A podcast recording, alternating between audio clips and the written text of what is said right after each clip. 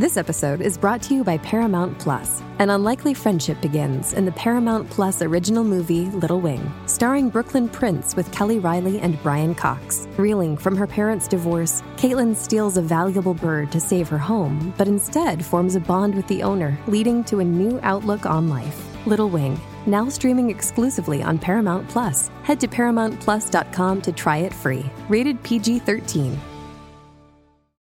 Smush.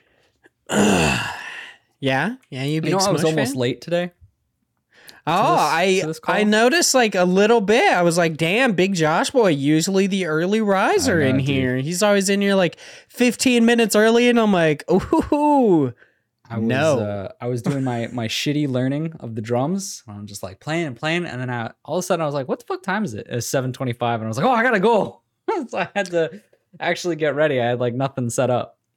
I appreciate the fact that like you're. I, I'm not saying that you're bad at the drums, but I appreciate the fact that like you're not kind of throwing up this smoke screen of you being good at the drums immediately.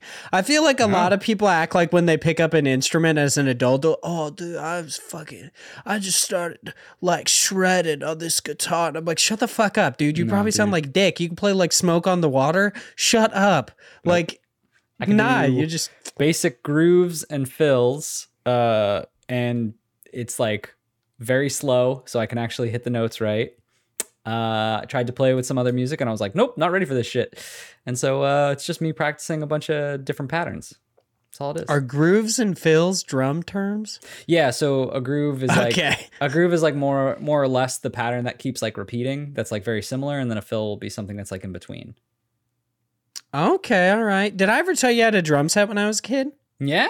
Did you ever actually Yeah, play yeah. it, or was it just there? No. Yeah, that's what never. yeah. My my brother's dad, because I I'm not I'm not like an only child or anything. Um I have two half siblings. Uh both my brother and sister are from like another dude. But uh my brother's dad like bought my brother a guitar and like he was super into guitar for a lot of his childhood and then randomly just like hit middle school and high school and was like, nah, boy, now I'm just super into the drug side of music. No, I'm just kidding. Nice. But kind of. Um, so he's he got like rid of the guitar and everything, but that the same guy brought bought me like a drum set, Mm-hmm. and Damon, my brother, and I were like we tried to play music together, but in reality, it was just like fucking smashing shit. It was Yeah, yeah, yeah, yeah. Um, but my nephews and niece like took a bunch of. I honestly don't know what these toys were. Like it was these weird like interconnected pieces. They they were oh, it was there was just like these weird like little plastic cylinders with brackets that I could make shit out of. Of course I never did. I just made like weird looking swords and shit. But they took a bunch of those and just put it through this little hole that was in my drum set in the big like kick drum. So every Yeah. time you hit it, you'd hear them rattling rattle around, around? inside. Yeah. yeah, it was great. It was great. I'm gonna blame me not learning the drums on that, and not on the fact that I was just too lazy and didn't give a shit about the drums. It's You know? uh, yeah. I mean, it it takes some practice. I've been uh, I've been doing it a couple of times, like every uh, I would say like every not every other day, but close to it. I'll play like for like an hour or a little bit longer, depending on how much I want to. But it does get frustrating at times because I'll see a pattern and I'll be like, okay, like I've gotten to the point where I can read sheet music to uh, specific things like the hi hat, the snare drum, the bass drum. Those specific ones I can always read and understand. And I'll know what I'm supposed to do and I'll be looking at it and I'll hit the drum in a different way than I was looking at it and I'll start playing something different and I'll be like, what the fuck am I doing? And I get so mad because my body's just like, I know this one pattern by heart and it just always goes back to that. And I'm like, fuck, stop. And I get so mad, but whatever. I'll get there, I guess. Or I won't. I don't fucking know. Maybe I'll just uh, do this for a couple months and then be like, wow, I'm fucking shit still. and then just give up. Do you think that like you're now understanding how hard it is to pick up an instrument as an adult? Do you think when you have kids you'll like try to instill like or, or try to teach them get them into like drum lessons or like piano lessons and shit as Yeah. a kid? Yeah, that's that's a great question because I was thinking about this from like my side as a kid. My dad tried to get me into like a few sports, a few like things, you know, like karate, like baseball, like a couple of things. And I was just a little bitch and I just did not want to do anything. Like I was the type of kid that was like, "Nope. Not I'm fun. good." Not into it." And I just didn't and I and he was eh, I guess there was a point where my dad was just like, all right, man, the kid doesn't want to do anything. I give up. And he just, just let me not have any activities. And so uh, part of me is like, I hated when he would make me do things like baseball or go to other places because I was like, this sucks. I don't want to do this. So at the same time, like, I don't want to force my kid to be in that situation because I know that I hated it. But also, growing up now, I'm like, man, I wish someone would have pushed me to do something, you know? Because, like, Yeah. I could use a few more hobbies in my life. I could use a few skills at this point. Like I'm I, I I really wish my dad and Cub Scouts didn't fucking whittle my shit for me. I wish I had to learn how to do that on my own. Yeah, that's another thing I hated. I hated Cub Yeah. Scouts. Dude, it fucking sucks. I don't understand why people are into it. I'm like, unless the world ends, I'm not getting stuck in the wilderness, mofo. So, like, I don't need to know how to, like, I guess maybe in some random, some random event, I get fucking teleported. Some mana disaster, I get teleported to the other side of the earth and I need to be able to read a map. But other than that, you know, I'm not going anywhere. I don't need maps. I got fucking Google Maps. I'm that. I'm that right. little technological bitch who's just like, why learn it when there's technology? And then Yeah. I'll be fucked. I just Second, need to know the technology. That's fine. Yeah, exactly. This second, any sort of like technology does me wrong. Like I'm the guy like Michael Scott. I will drive into a lake. You know, like for real.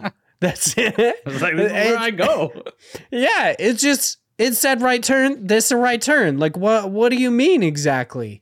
But dude, okay. So my dad, uh, my mom and dad had me do baseball because my brother was also like really into baseball. My brother and I are of a similar age. He's a few years older. I'm the youngest, but my sister is much older than us. So basically, we did nothing together. Um, but my brother and I, since we were so close in age, anything that one of us did, the other had to do. I never did anything, so I just had to do everything he did. But um, he got into baseball. So I had to be in baseball and I was an accidental terror for real.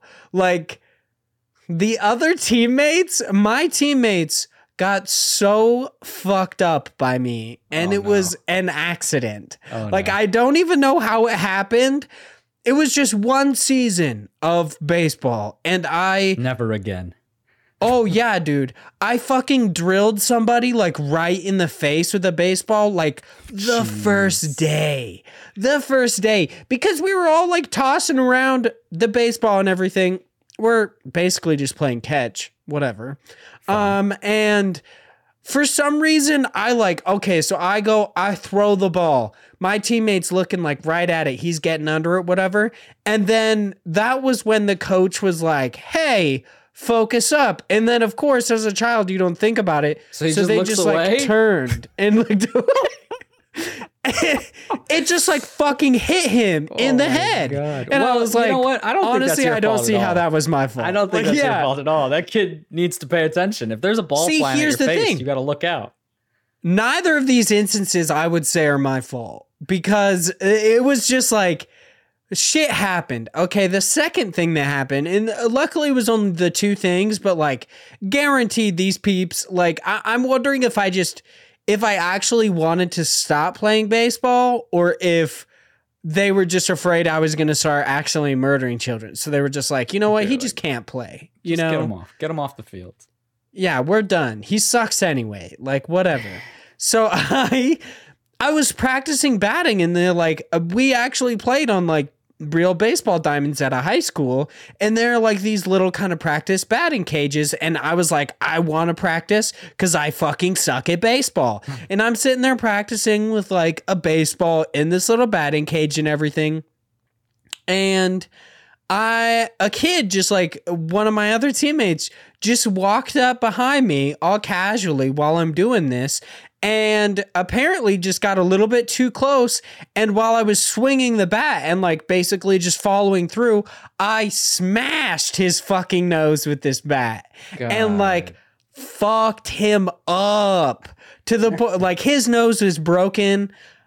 I felt so bad about it. Like they had to, I guess, rush him to a hospital. Oh I don't really know if that's what you do with a broken nose, but like initially I felt so bad about it, but later in life I was like, that was so his fault. Why was he there?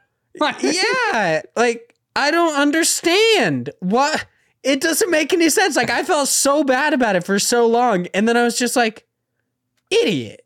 Like That for real, that was hundred percent his fault. Yeah. You know? But yeah, yeah. I get that's, it. That's why. That's why I don't play baseball. That's why. Uh, that's why you don't want to let your kids play it either, because they'll uh, they'll murder people, or they'll get murdered by someone like you. You know.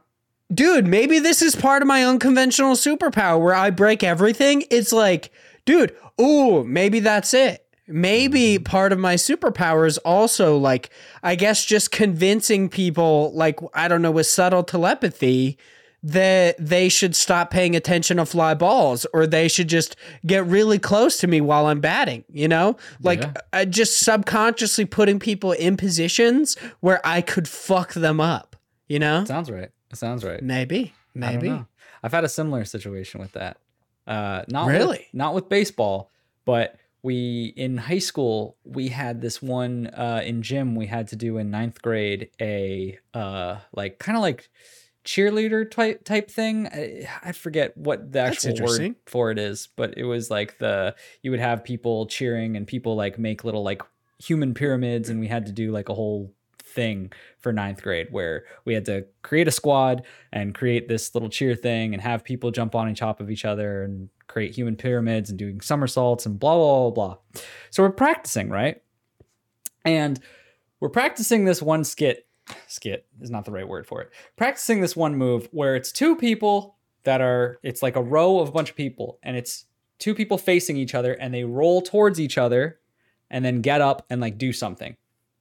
That sounds like a bad idea just to And dude, begin with. it was a bad idea because we rolled forward, and the only ones who connected were me and this girl, and I destroyed her face, dude. My big ass forehead smashed into her teeth, and it she had to have like actual like dentist like work done because her mouth was just like destroyed ever since and then and then they were like okay you don't have to do anything anymore to her. And i was like i don't want to do anything either i just killed a, a girl like i don't want to do it. And the teacher was like no you have to do it still. And i was like the fuck i do? I don't want to do this anymore i literally just put someone like out of commission it was the it was so bad dude and to top it all off i had a crush on the girl and i was like well, i can't fucking ask her out now Yeah. Yeah, you're done. Like, oh, but that would be a great first date topic. You're like, but like, can you pop your teeth out now? Like, are they false teeth? The, is that is that too crazy to ask? Like for real? Could you pop, pop them out now? So bad, dude. It was an awful experience. To that day, though, they learned a, a good lesson. No one rolls towards each other now in that class. Yeah, that immediately sounds like a dumb fucking idea. Like, I don't understand why that was part of Oh, this fucking routine. Like, it doesn't make any sense. Also, I feel like Josh might be dancing around the fact that, like, he was definitely a cheerleader and just doesn't want to tell us. No, it was something everyone had to do in ninth grade at my high school. It was like a weird routine thing. I honestly, okay, so in my high school, I I guess in high school is really when you start to you get the chance to like really pick your classes cuz they did a little bit in like middle school in Idaho, but in high school, we also got to pick like what phys ed classes and stuff we did. So initially, I took like a cardio class because I was always a fairly good runner. Like I did cross country and track. But can you guess what kind of a class that I would take when given the chance? Mm, I mean, it would be something either nerdy or something really lazy. Oh yes, it was very lazy, big big Josh boy. It was absolutely lazy. Like if they had fencing, for sure. Like fencing or archery, like let's bring some dope ass like Japanese shit over here. I wanna I wanna shoot a bow, you know, on as we're talking about me accidentally fucking people up, I would have definitely Yeah. killed somebody if I had an archery Yeah, class. dude, maybe But- not. for sure, they'd be dead. But I, uh, I took a fitness walking class, like Hell in high school. baby. Yeah. That's what I'm It was awesome. about. Here's the thing, though. Uh, way worse than I thought it was going to be. It was not just like casual walking. It was all about like power walking and doing the like perfect form and everything. And I was like, Nice, this dude. fucking sucks. Did they and take you'd you, get Did they take you on field trips to like the mall to hang out with all the old people? No, I wish. Oh, that would have been been sweet. great. No, we just had to like walk down the street and shit. And I was Oh, like, this fucking sucks. We had to wear pedometers all the time. And of course, everybody's just like fucking jerking off that little pedometer that trying to get them is steps that, in. Twice in a row that you're doing that uh, hand movement. But nobody saw the first one. That's you true. know, That's it was that's definitely a part I'm gonna cut out of that episode. So Yeah, don't yeah. you worry, That's Josh boy. Speaking of the episode, hello and welcome to Indie Pod, an indie games podcast, your weekly source for all the indie games news you need to know. This week we are bringing you two awesome indie game news stories. Before, of course, hopping in to News Cram, talking about our indie shoutouts, answering your listener questions, and that's it. Because you know what, you get enough get. of our time as is. That's like we love you, we appreciate you, but fuck off kindly. You know what I mean? Just like kindly. I'm done. You know It's what? Whatever. Is that is, was that our longest intro? I feel like that ran on way too long. That was like a solid 15 minutes. yeah, that's like way too long. So it's a good one. It's a I good I feel one. like this happens anytime that I look at the doc and I'm like, I don't feel like this will be a long episode. We don't have that much going on here. And I'll always tell it to my wife. And then I'll be like 30 minutes over and she'll be like, What the hell happened? And I'll be like, uh, I don't know. We just kept talking. I wonder if it's like a subconscious thing. Because there are times when, like, if it's a stacked week, I don't consciously think, like, hey, maybe I should limit this story. But, like, no, it just ends up happening. I guess. I always worry though, because I'm like, who what audience are we catering to? Are we catering to people who really like indie games or just who really like our bullshit? Dude, that's that's why we need Wang Slang. You know what I mean? Like That's that's, why we just got to start that. Cause, bro, I feel like a decent amount of our audience are here for the bullshit. Let's be real. Considering our only question for this week, well, that's because I fucked up the tweet. I should have sent it out earlier, but things happened. Um, Life. Yeah, life happened. Adult life happened. But yeah, I fucked up the tweet. Our only question for this week is just asking basically why I'm such an old turd in a young man's body, which is like, I can't wait to think about that for an hour because I really have no idea. I feel like I'm just going to blame it on my parents, like for real, but I don't know. What a psychologist. You know? It's whatever. Uh, Before we get into any of that, I would like to introduce myself, Vaughn Hyde, alongside my amazing co-host, the biggest of average Josh boys. How you doing today, big Josh boy? I'm doing well. I'm doing well. I won't bullshit so much because we already did a bunch of that. So let's just dive into it. Okay, all right, all right. Uh, so, a little bit of housekeeping before we get into anything that we've been playing. Please check out our new developer interview. Uh, it is with Flying Squirrel Entertainment. They are talking about their game Battle Cry of Freedom. That one is going to go live on Wednesday, February 23rd, of course, each and every Wednesday. You can check out a dope developer interview by that there big Josh boy. Post them all the time. They're sweet. Listen to them. They do. While you're just, I guess, in your browser, why just like throw up in my mouth a little Yeah, that bit? pretty uh, gross. head over to Teespring and check out the IndiePod store. We've got t-shirts, we've got hoodies, we have stickers, maybe other things eventually, some point in Feed time in my life, baby. whatever. Where them feedbacks? Yeah, at? dude, where them feedbacks at? You know, like if we ever put a plush, gotta be a cock and balls. Head over to YouTube, just type in Dude, IndiePod. that would be super easy to great. It'd be us. my both of our faces on the balls. It's good stuff. These are good, Oh. just primo merch ideas that I don't know if Teespring can actually like. I, I don't know I if we don't- can do that with Teespring. You I know, don't think so. Something they tells me they're let not me mass. fucking make hats. something Like, tells me they're not mass producing uh, penis plushies. Uh, head over to YouTube, just type in IndiePod. Super easy to find us, and you can watch these episodes instead of just listening to them. Because sometimes there's a visual gag or two. Leave us reviews on any site in which you could do so, specifically iTunes and Spotify. I just, I'm just not used to the Spotify. You know what I mean? Okay. And lastly, Thank you so much to all of our amazing patrons at the $3 tier or higher. If you give us any amount of money or any amount of your time, we absolutely love you and appreciate you, but we got to thank those $3 tiers. So thank you, one, to our new patron, Surreal SC. You're also in our Discord. Don't you worry, I bumped you up to that patron tier so you get the extra little bit of chats and such. Pretty sweet, if I say so myself. Plus, you could be a part of the uh, indie game book club. Yeah, for Infernax, Big Josh Boy already doing that homework. And uh, I'm so glad that at the end of last week's show, he was like, Ooh, boy, you are not going to like this game. And I was like, sweet, another one that I'm just gonna hate. That's that's You might- awesome. You might you might enjoy it. You might enjoy it. I'm it's possible. I've heard it's real fleshy, and I'm not a fan of body horror, so it's like, ooh. it's I mean, yeah, but it's pixelated, so it's not like that bad. But there are parts where it'll just it'll get real gross if you use your Okay, imagination alright, uh, as to alright. what it could look like. But uh, it's not that bad.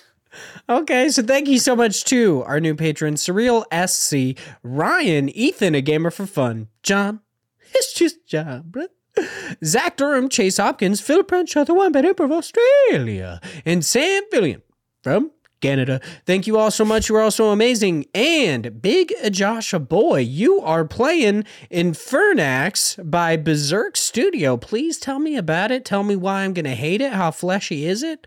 Is it gross? You know, that's really what I want to know. Oh yeah, it's got all of that, all that good Okay, stuff. okay, so I'm not gonna okay, I'm not gonna talk too much about it. I am just gonna talk a little bit about it because, like I said, we do have the book club where if you are a patron, you can play the game with us, send in your audio clips, and we'll have a big uh, discussion with all of you. It's a, a fun time to be had. But that being said, I did want to just say that I am playing it, and for people out there who are Castlevania fans, they definitely should check this one out. Um, I'm I'm actually having a lot of fun with it. I'm I think I think there's like five major bosses and possibly like one after that based on how the game is set up. So I'm three out of those five first major bosses to open like a door that'll probably then be a, a major boss. Um, it is very much Castlevania, but with RPG elements of like anytime you're killing people, anytime you're uh, collecting gold, you're able to buy new armor, new spells, you're able to upgrade your health, your mana, or your damage that you do. And there's also these little side quests where you walk around, you talk to people, and they'll tell you, like, oh, I need you to do XYZ, and it'll trigger like something that happens in the game where when you walk over a certain bridge, there's bandits that attack you, where you go over to a certain area at nighttime because there's a night and day cycle where enemies are tougher at night. Uh, you know, you go over to this one guy who's like, oh, he, he's making like certain uh, hints at the fact that uh, at night something crazy happens. And you're like, I don't know what that means. And you walk away and you go back to that same area at nighttime and he turns into a werewolf and you have to fight him.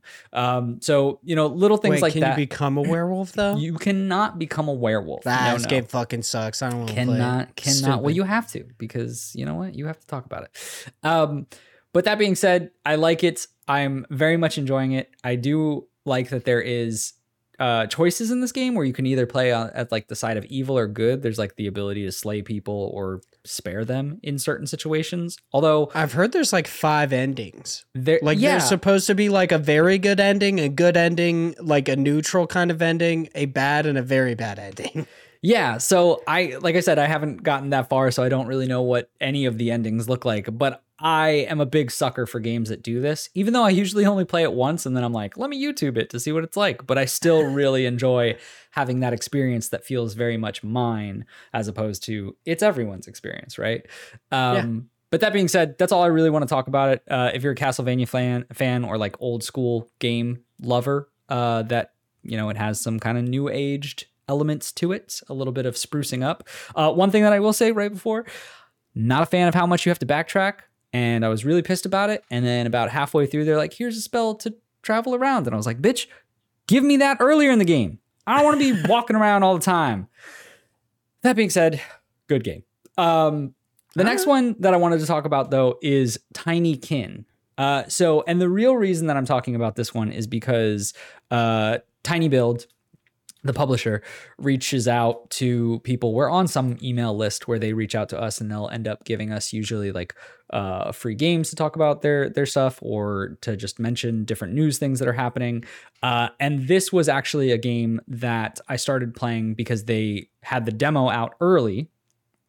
The demo is out today at the day that we're recording this and is available for anyone who wants to play it. Um, because what's happening right now is the Steam uh, Next Fest, which is always super awesome. I love that Steam is starting to do this on a much more regular cadence, um, where out of nowhere, their Steam is just like, hey, we got a ton of demos from all these games and you should play them. And so that is basically my time to say, like, hey, people should play this game and all these other games because there's a ton of cool demos out there. Tinykin specifically, though, to talk about it, is definitely up my alley because it very much is a like it feels like an old school 3D platformer type game, but it has Paper Mario looking aesthetics where your character is kind of 2D and like flaps back and forth as they're walking, which I just I love the art style to that. And at the same time also has Pikmin mechanics because Okay, that's what I was gonna ask. Yeah. I throw. I see him just like fucking hucking Toss- these little things. Yeah, he's tossing these little creatures because it's very much Pikmin esque, where you have these. You're you're doing a bunch of platforming. You're doing a bunch of collectathons. You're then also grabbing these specific types of creatures that you're throwing to either push objects, pick up objects and move them, blow them up and and destroy other objects. Uh, and just going through this environment that is you you're like you crash landed on this planet but you seem to be just in someone's house and so you're just walking around and there's all these very strange creatures there's like these shield bug people there are these tiny little like alien people that you're following Okay, I think you need to you need to rephrase that. There's a bunch of bug boys. Okay, there's Like, there's just, a bunch of bug know, boys There you is. gotta put respect on their names. There's a bunch of bug boys. Yeah, there's a ton of them. And uh, I honestly had a lot of fun with it. I'm uh, I played about an hour or so. Um, I think the demo might go longer because it's kind of long because it's like one big area and it is very much a collectathon in some cases. But there's also places where you have to just solve puzzles of like go over here and do something with those little Pikmin characters to then have them carry something to a different section. You have to talk to these people who will give you like little quests that they'll uh, send you somewhere to find an object or to help someone out by carrying something to something. Somewhat of a fetch quest but like it still reminds me of just the old school like good 3d platforms like Banjo-Kazooie type games um and i i'm looking forward to more. Uh i don't think i'll play any more of the demo but when it comes out it's definitely on my watch um and probably what's coming next week from you know an update on me of what I'm playing is probably just going to be a bunch of these demos because I love Steam Next Fest. I love having all these cool demos to check out, and probably uh, end up being people that I just ask for interviews. So who knows? All right. It always works. Okay. Okay. That's I me. really like the aesthetic of this game. It looks so fucking cool. Tinykin looks awesome. Uh, by the way, the developer is Splash Team. Thank you. but- Thank you. I forgot to mention that. Yeah, I'm not a huge fan of like collectathon games. Mhm. Um, but honestly, like the the just overall art style, like that that like you said, kind of Paper Mario esque art style, makes me just really interested in this, and it's. I don't know, it's just so cartoony. Like the characters remind me so much of these 90s cartoons and the the world like the idea of being this like tiny character like fucking uh I, I don't know exactly how to explain it. It- just reminds me so much of I think it's like the secret life of Arrietty is the studio Ghibli film. Mm. Um but it reminds me so much of like the old fucking Toy Story game I played as a kid where you're just like Buzz Lightyear running around doing fucking toy shit. Like It it looks dope. it gives me a lot of Paper Mario, Pikmin, and Chibi Robo vibes. And Chi- Pikmin not as much because Pikmin I think is fun, but it, it was never like this is my game. But Paper Mario for the aesthetic and Chibi Robo, whew, I love those games. And I'm not talking about the shitty DS version ones. I'm talking about the original on the GameCube. It's the only one I've played is like a little bit of Zip Lash on the fucking 3DS. Such a different game. it's not at all Chibi Robo. All right, all right. Well, that is uh, Tinykin by Splash Team and Big. Uh, Big Josh Boy also talked about Infernax from Berserk Studio. Uh, for me this week, I haven't been playing any indie games. I've just This been guy. on my shit. I fucking beat Ghost of Tsushima, and I was like, bro, this is just, you know. I was like, this is, I haven't had enough open world video games. I played like uh, just shy of 100 hours of Dragon Age Inquisition. That shit was a slog. And then I was like, you know what? Let's just hop into Ghost of Tsushima because I love me some samurai boys. And that was dope. But nearing the fucking 30th hour of that shit, I was like, oh my God, can I just not? Like, I'm kind of done. End up finishing that, and I'm like, what would make this just even better? You know, what would finish off this trio of like, holy shit, there's too much stuff to do in this world? Why not play Horizon Zero Dawn? Let's get into that. So, yeah, I'm And I'm playing even, that. Not even the new one either. So now you're gonna have to play No. the second one, which is just gonna Yeah. be that uh, that fourth cherry on the top. So here's what I think I'm gonna do. I was Oh, telling Chase about this today. I went and saw the Uncharted movie, and it's fun. That's what I'll say. Um, it's not good, not terrible. It's fun. So whatever. Um, but it made me actually want to play the Uncharted games again. So it's like, you know what I'll do? I will. I'm not going to play all of them in sequence. What I'm going to do is after I play Horizon Zero Dawn, I'm gonna hop into Uncharted for a palate cleanser. I'm gonna play. I believe it's uh, Drake's Deception is the first game. I'm gonna play that bad boy, and then I'll hop into whatever I want to play next. And I'm just gonna. I'm gonna try to like have these nice little narrative, like pulpy games in between what is inevitably going to be these fucking gigantic open world video games. I'm getting open world fatigue, and I've only played like three. I don't know how fucking games journalists do this bullshit. I it's I it's getting never. ridiculous. It's it's honestly like the more I think about it, um, I'm kind of glad that I didn't have the drive or like actually get into doing this kind of stuff until later in life when I had already established an actual career. Because I have no interest like especially when I've played a game that's that long I'm usually like I'm fucking done. Like I don't want to talk about this. Like Yeah. I've experienced it. I don't want to like I that's one of the reasons why I love indie games and what we talk about on these shows is because it's like usually a 5-hour experience where I'm like, yeah, it was a nice concise package. It was really great and I could talk about whatever blah blah blah. But if I had to play like a 50-hour game and be like where do I fucking begin? Like it's too much. If anything, the saltiness is what brings people in, though. Let's be real. That's true. Everybody's about That's the true. controversy. Well, you want controversy? I hate Uncharted. really? I do not Why like are you such a dumb bitch, dude? I like, I thought it was boring. I just did. I like. I played through the first one, and I was like, okay, uh, I guess. It's how many kinda- of them have you played? I played through the first one, and then I tried to go through the second one, and I was like, this is just more of the same shit. And I was like, no, Yeah. thank you. Yeah, it's it it. uh, It's not for everyone. I guess I'll say that. Like I, I really do enjoy it. I'm a big like treasure hunting guy. I'm I'm a big fan of those stories in general, like fucking Fool's Gold, Sahara, like Yeah, like that's the thing is I just didn't shit. I didn't get sucked into the story and like that's the game. Like if you don't like the Yeah. story, like the gameplay is not nothing to write home about. It's not like it's groundbreaking. It's like you traverse from one area, you shoot a couple guys and then you get to your present, which is story. And it's like yeah, it's like Mass want- Effect 2, but worse, and Yeah. with quick time events. Like that's that's Yeah. what the combat gameplay of Uncharted is. and like. if you don't want the gift, which is the story, then you're literally just being like, "Great, I'm just forcing myself to get something I really hate."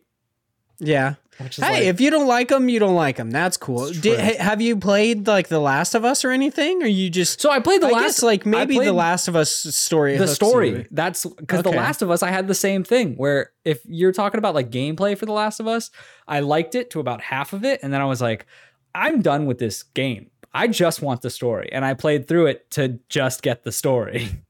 I mean, I do love that. Like, it seems like specifically with The Last of Us, but basically any game that includes stealth. I feel like initially I'm very stealthy. I'm like, okay, I'm gonna get through this. Nobody's gonna see me or whatever. And then like after ten hours, I'm like.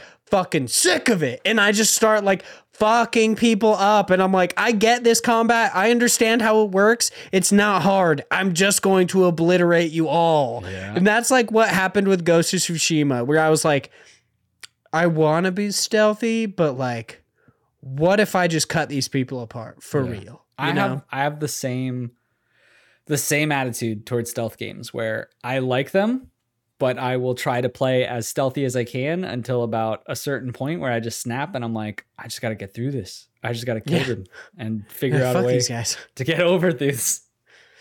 All right. Well, we have, uh, I guess, deliberated. I don't really know long enough. So let's hop into our main news stories. Our first news story, actually, both of them are over on IGN. This one, oh shit, they're both written by the same guy. Oh my Wow. god. Ryan Dinsdale, you're just working so hard. I appreciate you. Dimmadome man. Uh, they write Sean Murray says No Man's Sky isn't finished by a long shot. Uh, no Man's Sky creator Sean Murray says his galaxy spanning sandbox isn't close to being finished despite receiving its 19th major update today. That's insane. Fuck Can we just off. can we just take a second? What how is it not far from over? How is it not already over? Yeah, it like doesn't make okay. Here's the thing that's so crazy though is that like so What many developers talk model? about. I don't know. Yeah, That's Like, why it's crazy You gotta me. wonder how many people have bought No Man's Sky initially and got like burned on it. Like, how much money did you make? I would assume a lot. Are they Like, still to making a lot of money? Like, I I mean, it did just come to the Switch, so maybe they're gonna get like a big boost. But yeah, like, and they also like they don't you don't buy the updates, but you do. They did increase the. I believe the game is like sixty dollars still. Like it's a it's a big package. Like once they released the Atlas Rising update, they increased its price point. So they they're Yeah. probably like and and it's since it's continually being updated it's basically a games to service but like let's be honest gets more content updates than those do for it's sure, it's there still are just definitely like a lot of players purchasing the game it still just blows my mind because it's like if this was a paid like subscription model, I'd be like, this makes sense. They're an MMO of sorts, and they're just Yeah. continually going, and they have their revenue model based on a, a, a very concise, always persistent stream. Whereas this is like, they could be working for 20 more patches, whatever that might be, and they might never sell another thing again. yeah yeah Like, I, don't, I- I don't know like it's weird because they don't like have you pay for any of the major updates which like um I believe it's like Dodge Roll and Evil, not Dodge Roll. Um, fuck, I always forget the other one. But Evil Empire that work on uh Dead Cells, they constantly update it. But at least for the major releases, they you have to pay for that DLC, like the Bad Seed DLC and like the the upcoming one. I forget what like all of their names, but like you have to pay for those big expansions. Versus No Man's Sky, for the most part, you don't. Like I believe they might have had Atlas Rising be a um or like Frontier. I can't remember. I I believe they had a at the very least one of them was a paid DLC. But everything other than that has been basically just like free updates. But moving on, uh, speaking to IGN, Murray said the team at Hello Games is continuously coming up with new features they'd like to add to No Man's Sky, and each new update inspires more and more ideas. He said, for uh, as many updates as we've done since launch and as many bucket list items we've checked off, our list of things we're excited about never seems to get any shorter. The team. Uh, this is the team are, but the team is always coming up with new things that they want to do with the game, new content, features, and areas of improve or for improvement. I'm amazed that the energy levels are so high now as they are are as high now as they've ever been.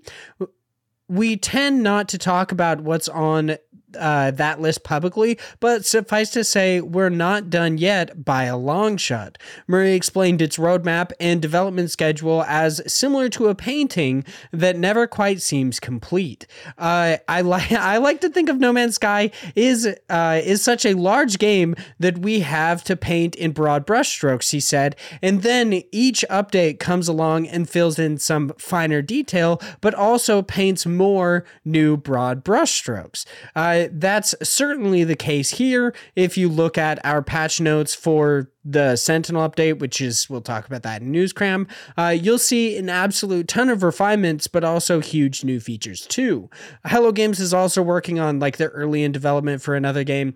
I do love that this is like in here too, where they're like, they say it's a big game, but like they understand that they shouldn't talk about it. like they're they're not gonna hopefully not gonna make the same mistake they made with No Man's Sky. I feel like which they've learned their lesson. I will also say, just don't have Sean Murray talk about it. Like when you're ready, put him in a closet, like far away. Yeah. Get somebody else in front of the mic. You know what I mean?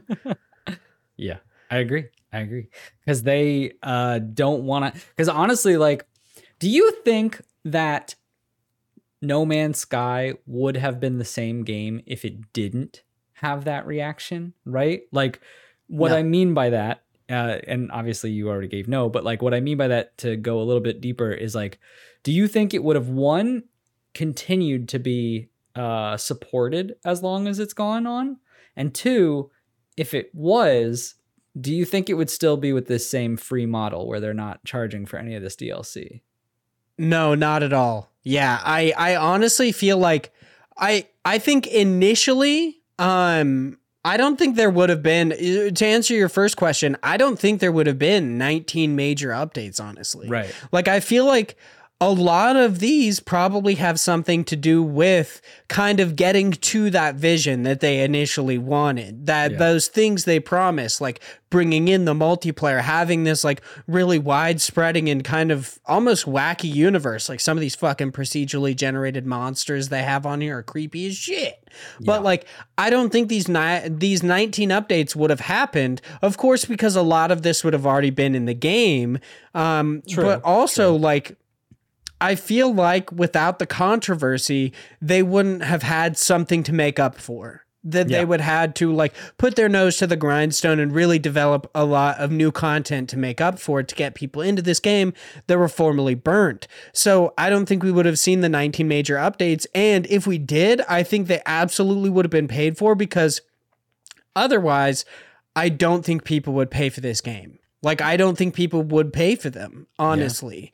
Um, which sounds bad, but it's majorly it, it's mainly based on that bad taste in people's mouths. Where like I purchased No Man's Sky. I would not purchase these major updates mainly because I don't play it that much. But like being a person, like if I was burnt by this, but slowly like became okay with it, or like even if it, I guess if it initially was good, I probably would have paid for them. But outside of that, like I don't think people were burned by this, even if they come back, will be willing to give any more money. Because uh, sadly, I I'm pretty confident in saying a lot of people probably think that like these 19 major updates are what they deserved when they paid $60. Like they probably think that like because so many things were promised that these things were promised that that $60 entitles them to whatever is included in these 19 updates that they wouldn't be willing to pay. And then there's a lot of people who would see this shit and be like, nah, dude, hella Beetle Boys. Like, let's go. I'll pay for that. I mean, there's always going to be those people, right? Vaughn. Yeah, me. But no, not really. Yeah. So to answer your question, yeah, it's it's a little complicated, but I don't think that I, I don't think this game would have seen nearly this amount of content if it didn't have that uh, those initial issues and backlash. It does make me nervous to some degree that they have so much planned when they're like, we're not even close to finished. But at the same time, they're like, we've got an even bigger project that's coming din- like down the pipe. And it's like, who's working on this? Who's working on everything? What do you? Well, they obviously do have multiple teams because they also did uh, the last campfire, and they've said that like That they have smaller- multiple teams. That was a yeah, it was like three group, people or Yeah, some shit like, like- that. Like it, it definitely wasn't the same size, and like you have to wonder how many people are actually still working on No Man's Sky at Hello Games. True. But yeah, I'm It- I'm not sure. I wonder how many. I wonder how many employees they have. But go on. Yeah, well, I, I- don't know, and and that's kind of where my head is at too, is just because that makes the. I mean, granted, they are updating really quick. Like the the process for them to put out content, seemingly they're in a place where they're able to build off of whatever foundation they've built uh, quite rapidly. So I guess you might be right that like maybe it's a small team that's left on No Man's Sky and they have like all of their other people somewhere else. But it just seems really weird that they're so committed to that, but also they've got this huge new project that is potentially going to be something as big, if not bigger, than No Man's Sky.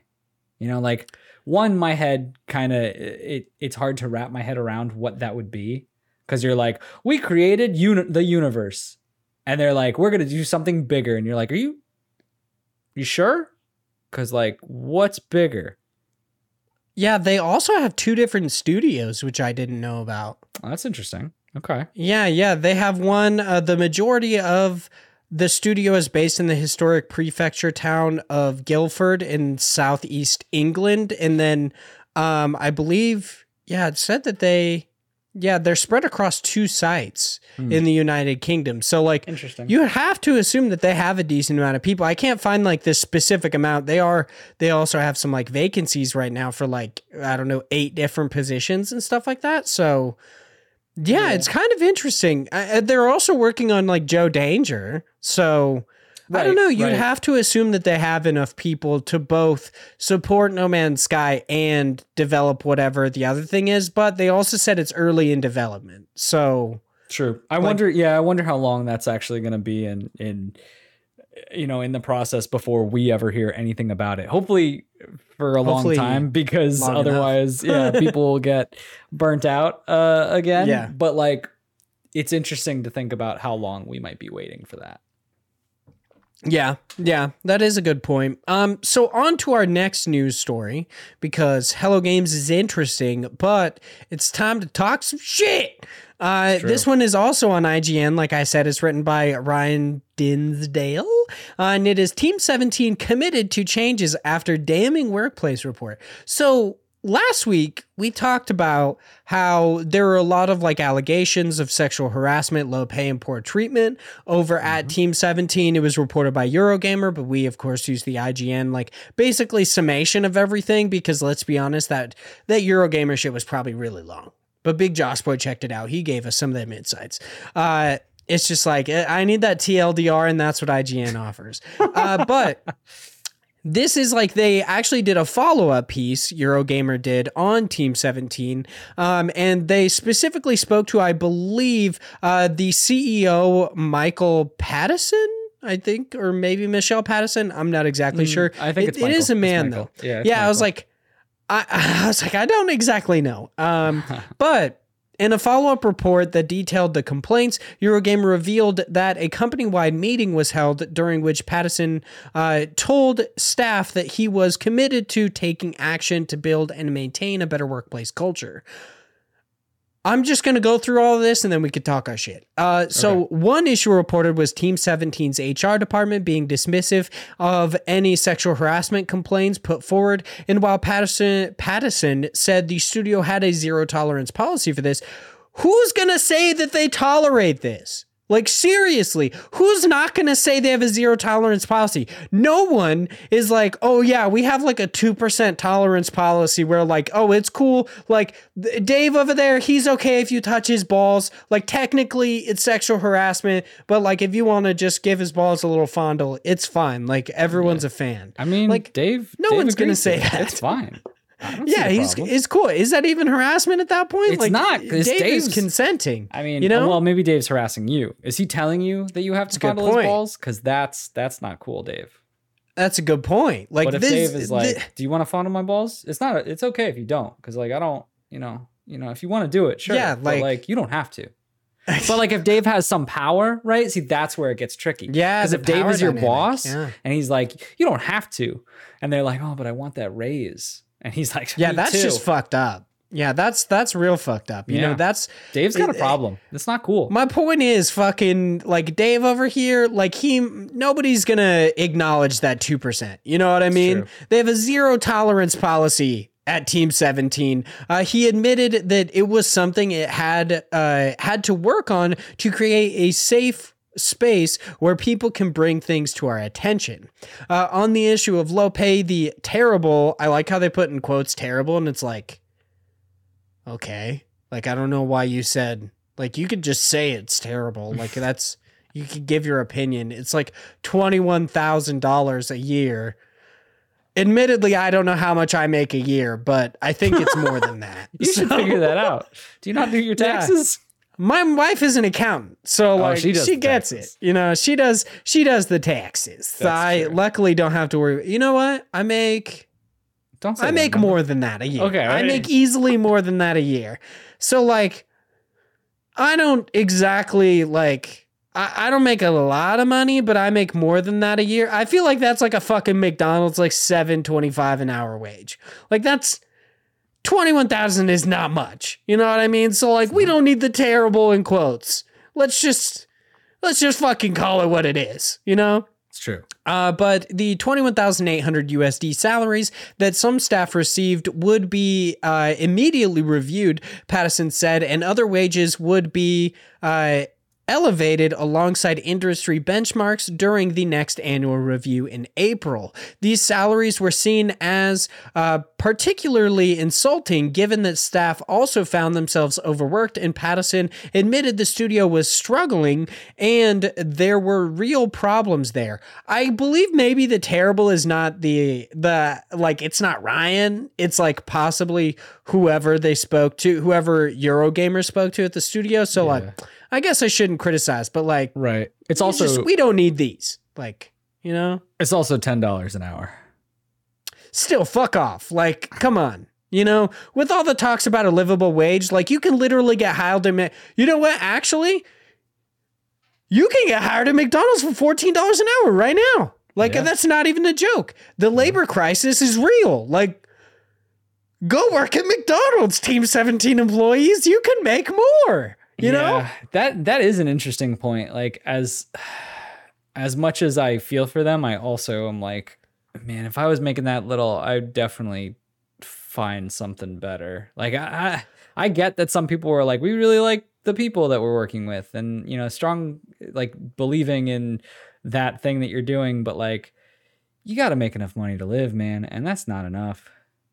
Yeah, I don't I don't necessarily want to like blame the victims in this cuz No, obviously of it seems not, like of they were course not. taken advantage of Yeah, yeah, um, yeah, with this mainly because like it's also super fucked up that like in this same article and I'll get to it in a second the CEO talks about them being overworked because there are so many vacancies in this company and it's like then you'd think you'd learn to pay your Pay employees a livable wage. Like, why are people Like- leaving? It's probably because you're not paying them. Yeah, like uh, among other things, obviously this is seems like kind of a butt place to work for. The shitty pay is also there. Like, what do you mean? Uh, so yeah, obviously they're not understanding this, but uh, he said as we grow, there is always going to be an increasing need to sign potentially more titles or uh, refocus and sign higher quality titles with more commercial potential. And that's my focus. I'm trying to improve that ratio. I don't want to see us on a continual treadmill of just filling the pipe. Uh, and they also go on and say the high workload is made, made worse by the Pattison, uh, by what Pattison called a short term problem of Team 17's 30 current job vacancies, saying the developer has to be an attractive place uh, for potential new employees to come, adding that we will get there. So it's like, obviously, the first step to getting there is paying your current employees a livable wage to the point where they don't want to leave to work at McDonald's because they'll make more money. Like, if I was in the gaming industry, if I was one of these QA people getting paid $21,000, I don't know necessarily if I would want to leave either because it is such a dope thing to do. It's like, sure, oh, I yeah. play video games for a living. And it's like, that's really interesting. You're like, I work for a video game developer. I'm working in the industry that I love. So I'm willing to accept a lower pay. But this is what I mean is like, Team 17 obviously is taking advantage of that Yeah. and being like, yeah, you obviously enjoyed this enough. Like, we'll pay you a lower wage. You won't go to work at McDonald's where you'll make more money because you don't want to be part of the fast food industry. You want to be part of the games industry. It's just fucked up. Uh, he also briefly mentioned the studio's 24 hour U turn on NFTs, which prompted staff to speak out after public backlash, saving. Uh, by saying the move was totally outside the principles and values we have as a company. I mean, like, let's be real though and this is really where the shitting is going to start is that like i guess uh, something he didn't mention despite telling staff i won't brush over anything that was said which is hilarious uh, was the complaints made by team 17's group c or made uh, of team 17's group ceo debbie bestwick uh, who made allegedly who had allegedly made staff cry several times by slinging them out in meet or singling them out in meetings. Staff said that they're cautiously uh, cautiously optimistic by whatever this person said, but like one thing that we talked about last week was this kind of like bullshit PR statement that they gave that's like, yeah. no way this is happening here because we have teams, we have like checks and balances and all sorts of stuff. And then literally just like the next week reading an article that's like, oh yeah, we've got room to grow. Like we definitely fucked up. We're gonna check these things out. It's like, really? Like I, I have zero confidence in you yeah. doing this, considering your initial standpoint was like doesn't exist. Nah, fake news. Yeah, I mean it's hard because there's one side of the business that probably just wants to put out the fire. Yeah. And another side that wants to do something and you're like, "Well, who's talking or ha- like who has the most weight in this and the most power to actually cause change. And you don't know that because you don't know the dynamics inside uh, of a company. I i don't know man. I think team 17 it's going to be an interesting road for them then in the next couple of months because this is very much a make or break moment for a company something like this. Like cuz obviously people in the industry and people from like you know the the larger population are probably not going to talk about this for that long. They're probably going to forget about yeah. it just like they forget about everything just like you know we we hate on someone one week and then we hate on someone the next and that's just the way that we do things in social media world. And that doesn't matter. But what does matter is they have a ton of vacancies that are already in their company. They have people who are saying we are really upset and this is like enough is enough. And you're seeing that from you know the, the, games industry is although there's a lot of opportunity when it comes to you know become an indie and make your own thing when it comes to joining a company like there's not as much in that regards. Like it's pretty like it's a pretty niche area. I feel like a lot of people usually travel from place to place when it comes to people in this industry.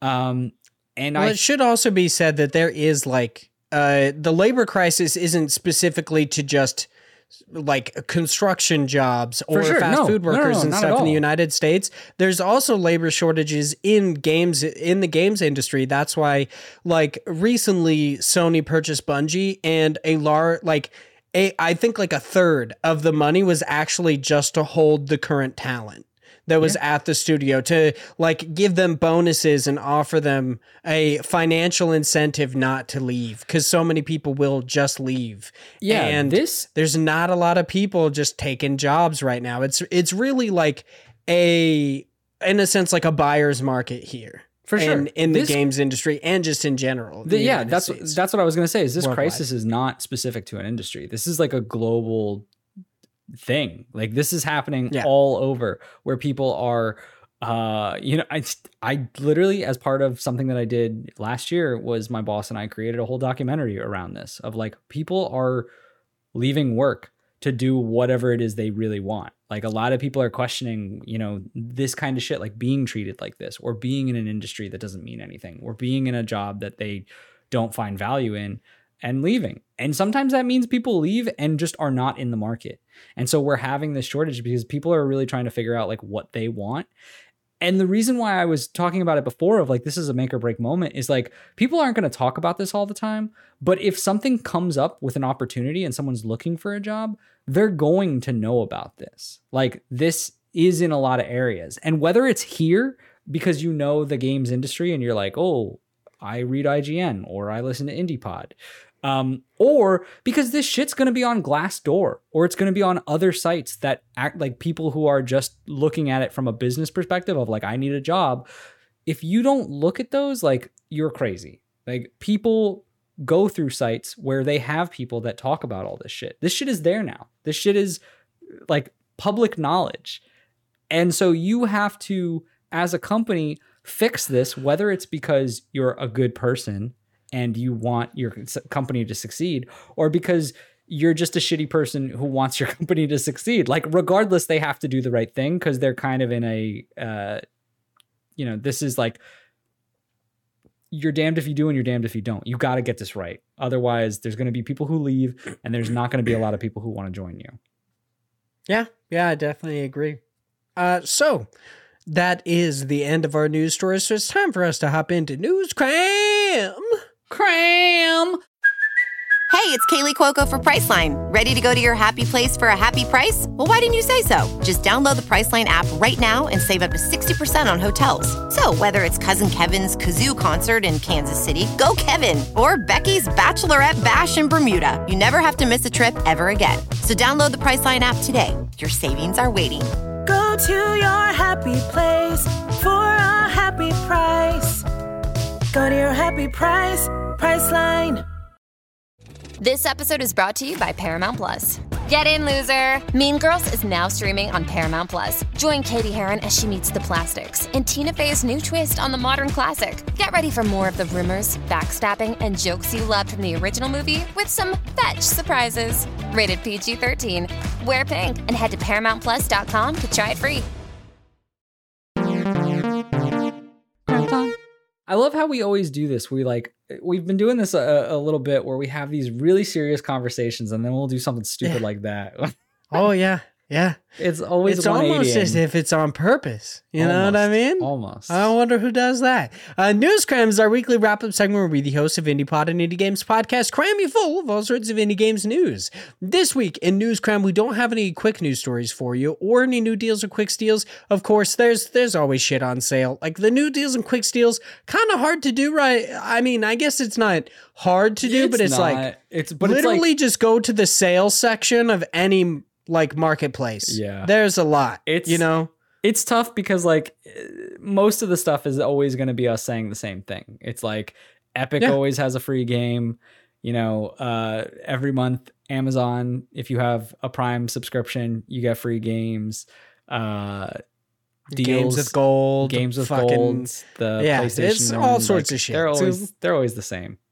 Yeah. But on to some new stuff. Our first item in new stuff comes by way of Nintendo Life, where it's reported that racing game Absolute Drift by Funselektor Labs Inc. and Flippfly is getting a physical release on the Nintendo Switch through Serenity Forge, with pre orders live at the time of this recording and an expected release window of Q4 2022.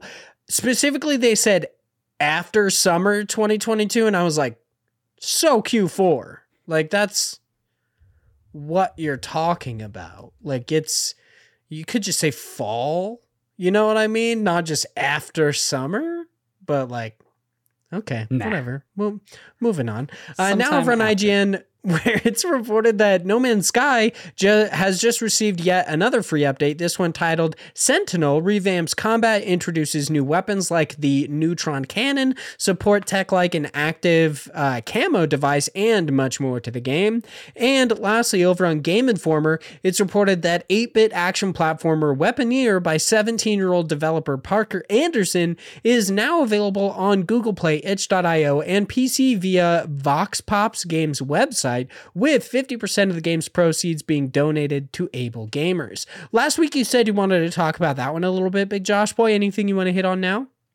Um, not exactly. I think this is a really cool story because one, I didn't know anything about Vox Pop Games, which I think is a cool little platform where it's it's kind of like a storefront, but they're also trying to integrate the idea of uh, essentially being like a PR system for both the developers and for individuals who just want to find games. So it's like working with specific streamers, specific influencers, and kind of trying to build a giant model. So it would be if Steam had a little bit more of directed impact into like who actually trying to pay attention to their games because Steam cannot do that with millions of games that are just always on their system. But in Vox Pops' world, it would be, you know, those specific ones that they're curating, which I think is really cool. Um, and then it's just a, a super interesting game when it comes to Weaponeer because it's a game that can be played with one hand and its whole idea is around accessibility and 50% of those proceeds are going to you know a charity an organization that is all about accessibility when it comes to games. So i think just the idea of this story in general is super cool and i think people should check it out especially if maybe you want to play a game that uh, you only need one hand for. Who knows why you might or uh, want it but it's out there and it's for a good cause. So i'd say check it out All right, there you go. Time to move on to our before indie we do, shout before we outs do, for this before week. we do, Oh, go. once Oh, once my God. again, once again, people go to Steam and play some demos. All right, that's what you need to cram on. Go to the next fest. It's happening right now. It's a cool All thing. right. Go find some indie games. Send us all of your your favorite games that you played. Do something. Send us something because we got no questions. We got no nothing from you people. What's going on? Ah, this is Huh? just I fucked up. You know What's going on? Like, nah, uh, you- these you- people should know. I can guarantee you, if like I sent out a tweet on Friday, Phil would have been like, "Hey, what uh, what color's your butthole?" And I would have had to do, you know, a decent amount of research into my rectum. So like, it's yeah, it's it's my fault. You know. I mean, as much as I love that question, and as much as I love Phil, um, I also think that there's probably people out there who can play some indie games and talk to us about Oh it. yeah, it's possible. It's you know, both can exist in it's this world. possible. Uh, so on to our indie game shout outs. This is where Big Josh Boy and I we just pop around the indie industry and find something awesome to talk about. Uh, Josh, yours is called Gray Block. I'll let Yeah. you take it away. Yeah, sure. So this actually is a game from uh, uh, uh, someone I know. It is someone that I work with. Her husband created this game, and I thought it was super cool. So I wanted to give it a quick shout out. Um, Gray Block is described as a third person stealth adventure that asks the player to help Theo Church, uh, that's the character in the game, escape Green Valley Psychiatric Hospital. Um, so it's funny that I mentioned that I'm like, I'm not crazy about stealth games. And once again, I'm not, but I'll play games if they have a good story. And as uh as much as I probably wouldn't care for the gameplay elements that I see. I know there's a lot of people who like stealth games, and if this is more of your alley, then you probably would enjoy this. But I just really enjoy the idea of someone who is trapped inside uh, kind of like a psychiatric lockdown center who seemingly is not uh, necessarily in needs of it and is just stuck there. But then maybe maybe you do and you just don't know from the perspective of the player and like what the game is giving you. So maybe you're just a crazy jerk who is breaking out and you shouldn't be. Or maybe you're right. Like i don't know. I have to play the game to find out. So I think it's interesting there's elements of it being like very dark and very uh suspenseful and that's what i'm more interested to uh but if you like stealth games maybe this is for you uh the ways to find it is just gray block on steam uh and their company twitter um is at silver rat underscore bos All right. You know what's hilarious? There was like an indie developer interview. Like somebody reached out to you to do an interview. I want to say that it was, you know, just like a couple months ago. And you sent me the link to their Steam page. And you're like, doesn't this look like a porn game? Like, doesn't this look like it? Eh, its character models look like it's it's like one of those porn games. this one And immediately, like the second that I got on this one, I was like, this is what you'd see in a porn game. Oh i dis i disagree but, Literally I just mean- the character models. Nothing else is Yeah, like yeah, when yeah. there No, are those man. like there are certain character models where it's like I have definitely seen this on X and XX. You know what I mean? prob- I mean, it's probably something because they're using like just free oh assets yeah, from like Unity. Unreal Engine assets. yeah, yeah, or- something yeah. like that. But no, that I do agree that uh, games can sometimes have that. I don't see that with this one, but like the one that I sent you the other time was so much worse, dude. It was immediately like the second I looked at, it, I was like, "Oh yeah, I get it. Like for real. Yeah. I, I understand. Definitely. Uh, so my indie shout out for this week, I was actually just uh, funny you bring up like Next Fest six times. Um I was people need to do it. I was scrolling through Twitter and I ended up coming across a game called Biogun. It is by uh, I want to say Dapper Dog Digital. I don't know why I acted like that was going to be so difficult to say. And they were talking about how their game now has a demo within Next Fest. It is a uh, side scrolling twin shooter or twin stick shooter where you play as a it's kind of odd. Like you play as a vaccine inserted into a dog, but it's a pig based vaccine. So you play as like this little pig. Think like Osmosis Jones or like the fucking Anatomy Park episode of Rick and Morty, but like if you were a pig boy. And it honestly looks really, really cool. The thing that really got me into it and made me want to like check it out and I possibly might even play the demo for next fest cuz you know what? Big Josh Boy is just going to rupture under that. Um That's what I like. is just that that idea like i'm of course every fucking kid who's ever taken a science class in high school has watched osmosis jones 8000 times and that like whole premise is so interesting so cool. Plus the art style just looks like nice and cartoony and I like it. However much I'm not a fan of like body horror, this looks just cartoony enough to not be gross, you know what I mean? Versus something like fucking blasphemous is like, nah, that's gross, dude. That's that's for real gross. You know what I mean? So Yeah. I don't have much to say about Biogun because I haven't checked out the demo or anything, but it does look really, really cool. I'd highly fun. recommend at least popping over to the Steam page, checking it out. Looks interesting. Yeah. Seems interesting. it looks like um looks like a very like cartoony Hollow Knight, but with a gun. ah, just my fucking jam, you know? it's like I'm excited for Crowsworn. Why not? Just hop over, play this pig Yeah, boy dude. running around with a gun. Because Silksong ain't sweet. never coming out. Uh, speaking of the company's Twitter and everything, it's at Biogun Games. Super easy to find over on Twitter. But Big Josh boy, we have shouted out some indies, so it is time to cap off this episode with our listener questions. Like I said, uh, if I would have put out, put out that tweet earlier, I, we would have more. But you know what? Ryan wrote in uh, last week. I believe, and said something along the lines of like us being double his age. And I was like, how fucking old do you think we are? Like, I'm 26 years old. I don't know if you're like fucking 10, like writing into this podcast. Maybe you shouldn't be listening to this if you're that young, especially because I literally talked about gazing into my own butthole like 10 minutes ago. But Ryan wrote in about that and then listened to the episode and us being like, how fucking old do you think we are?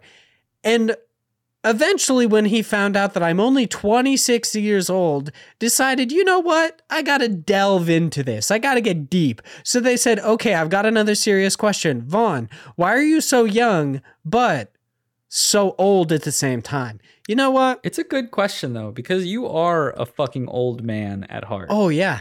For real. You know, like I would like to say I was born this way, but I definitely wasn't. You know, is like I feel like it might stem from the fact that I just got like when I was a kid, I was like left alone all the time because my parents had to work. Mhm. Um, so I just kind of got comfortable with my own company. And then because I didn't meet a whole bunch of different people and get, I, I guess, experience all of these like acclimated to the different world. ways. Yeah, I didn't get acclimated. I was, it shows fucking shuddered.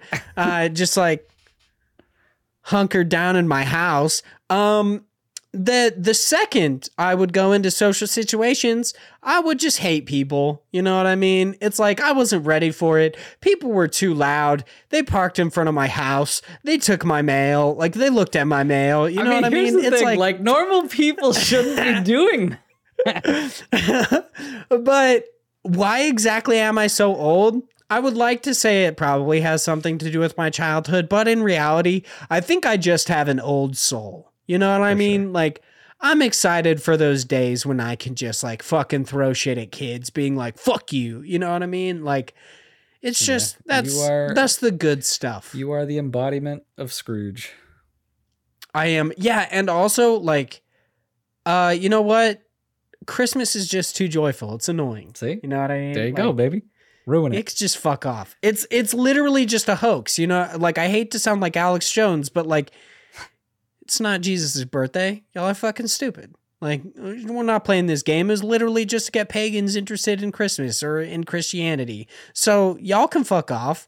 Christmas blows. You know what I mean? Like Big This Josh, guy. but he agrees and they look I at him. He's shaking his head don't. yes. I That's no, exactly how you Not do at that. all. I hate So- you. I hate you so much, you fucking Scrooge.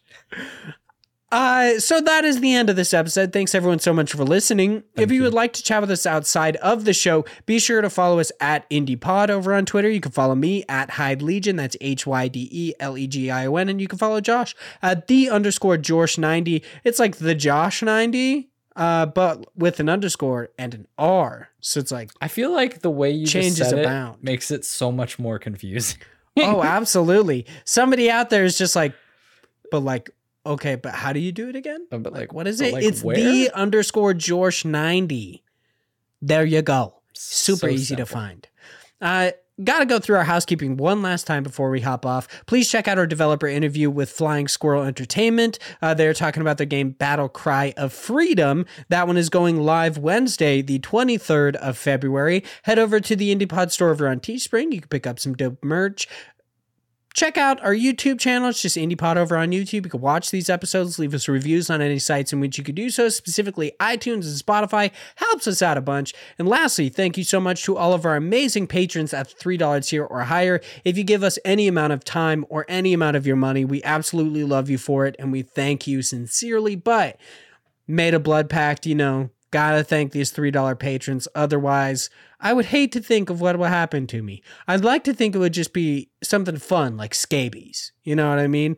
But like in reality, I feel like it'll probably be like uh drag me to hell, you know, where I'll just be like in a lady's grave and or like at a bus station, some weird shit, and just get dragged up by a bunch of creepy like pubic like emaciated arms, you know. Yeah, so yeah, it's yeah. like I don't want to fuck with that. So instead, I'm just gonna read these names. I'm gonna take that road, uh, very much traveled, hopefully. Uh, so thank you so much to our newest patron, Surreal SC. Thank you so much. Uh, but also thank you to Ryan, Ethan, a gamer for fun, John. John, bro. Zach Durham, Chase Hopkins, Philip Renshaw, the Wombat Emperor of Australia, and Sam Philly from Canada. Thank you all so much. You're all so amazing. And we will talk to you all next week. Goodbye. Bye. Say goodbye to your credit card rewards. Greedy corporate mega stores, led by Walmart and Target, are pushing for a law in Congress to take away your hard earned cash back and travel points to line their pockets. The Durbin Marshall credit card bill would enact harmful credit card routing mandates that would end credit card rewards as we know it. If you love your credit card rewards, tell your lawmakers hands off my rewards. Tell them to oppose the Durbin Marshall credit card bill.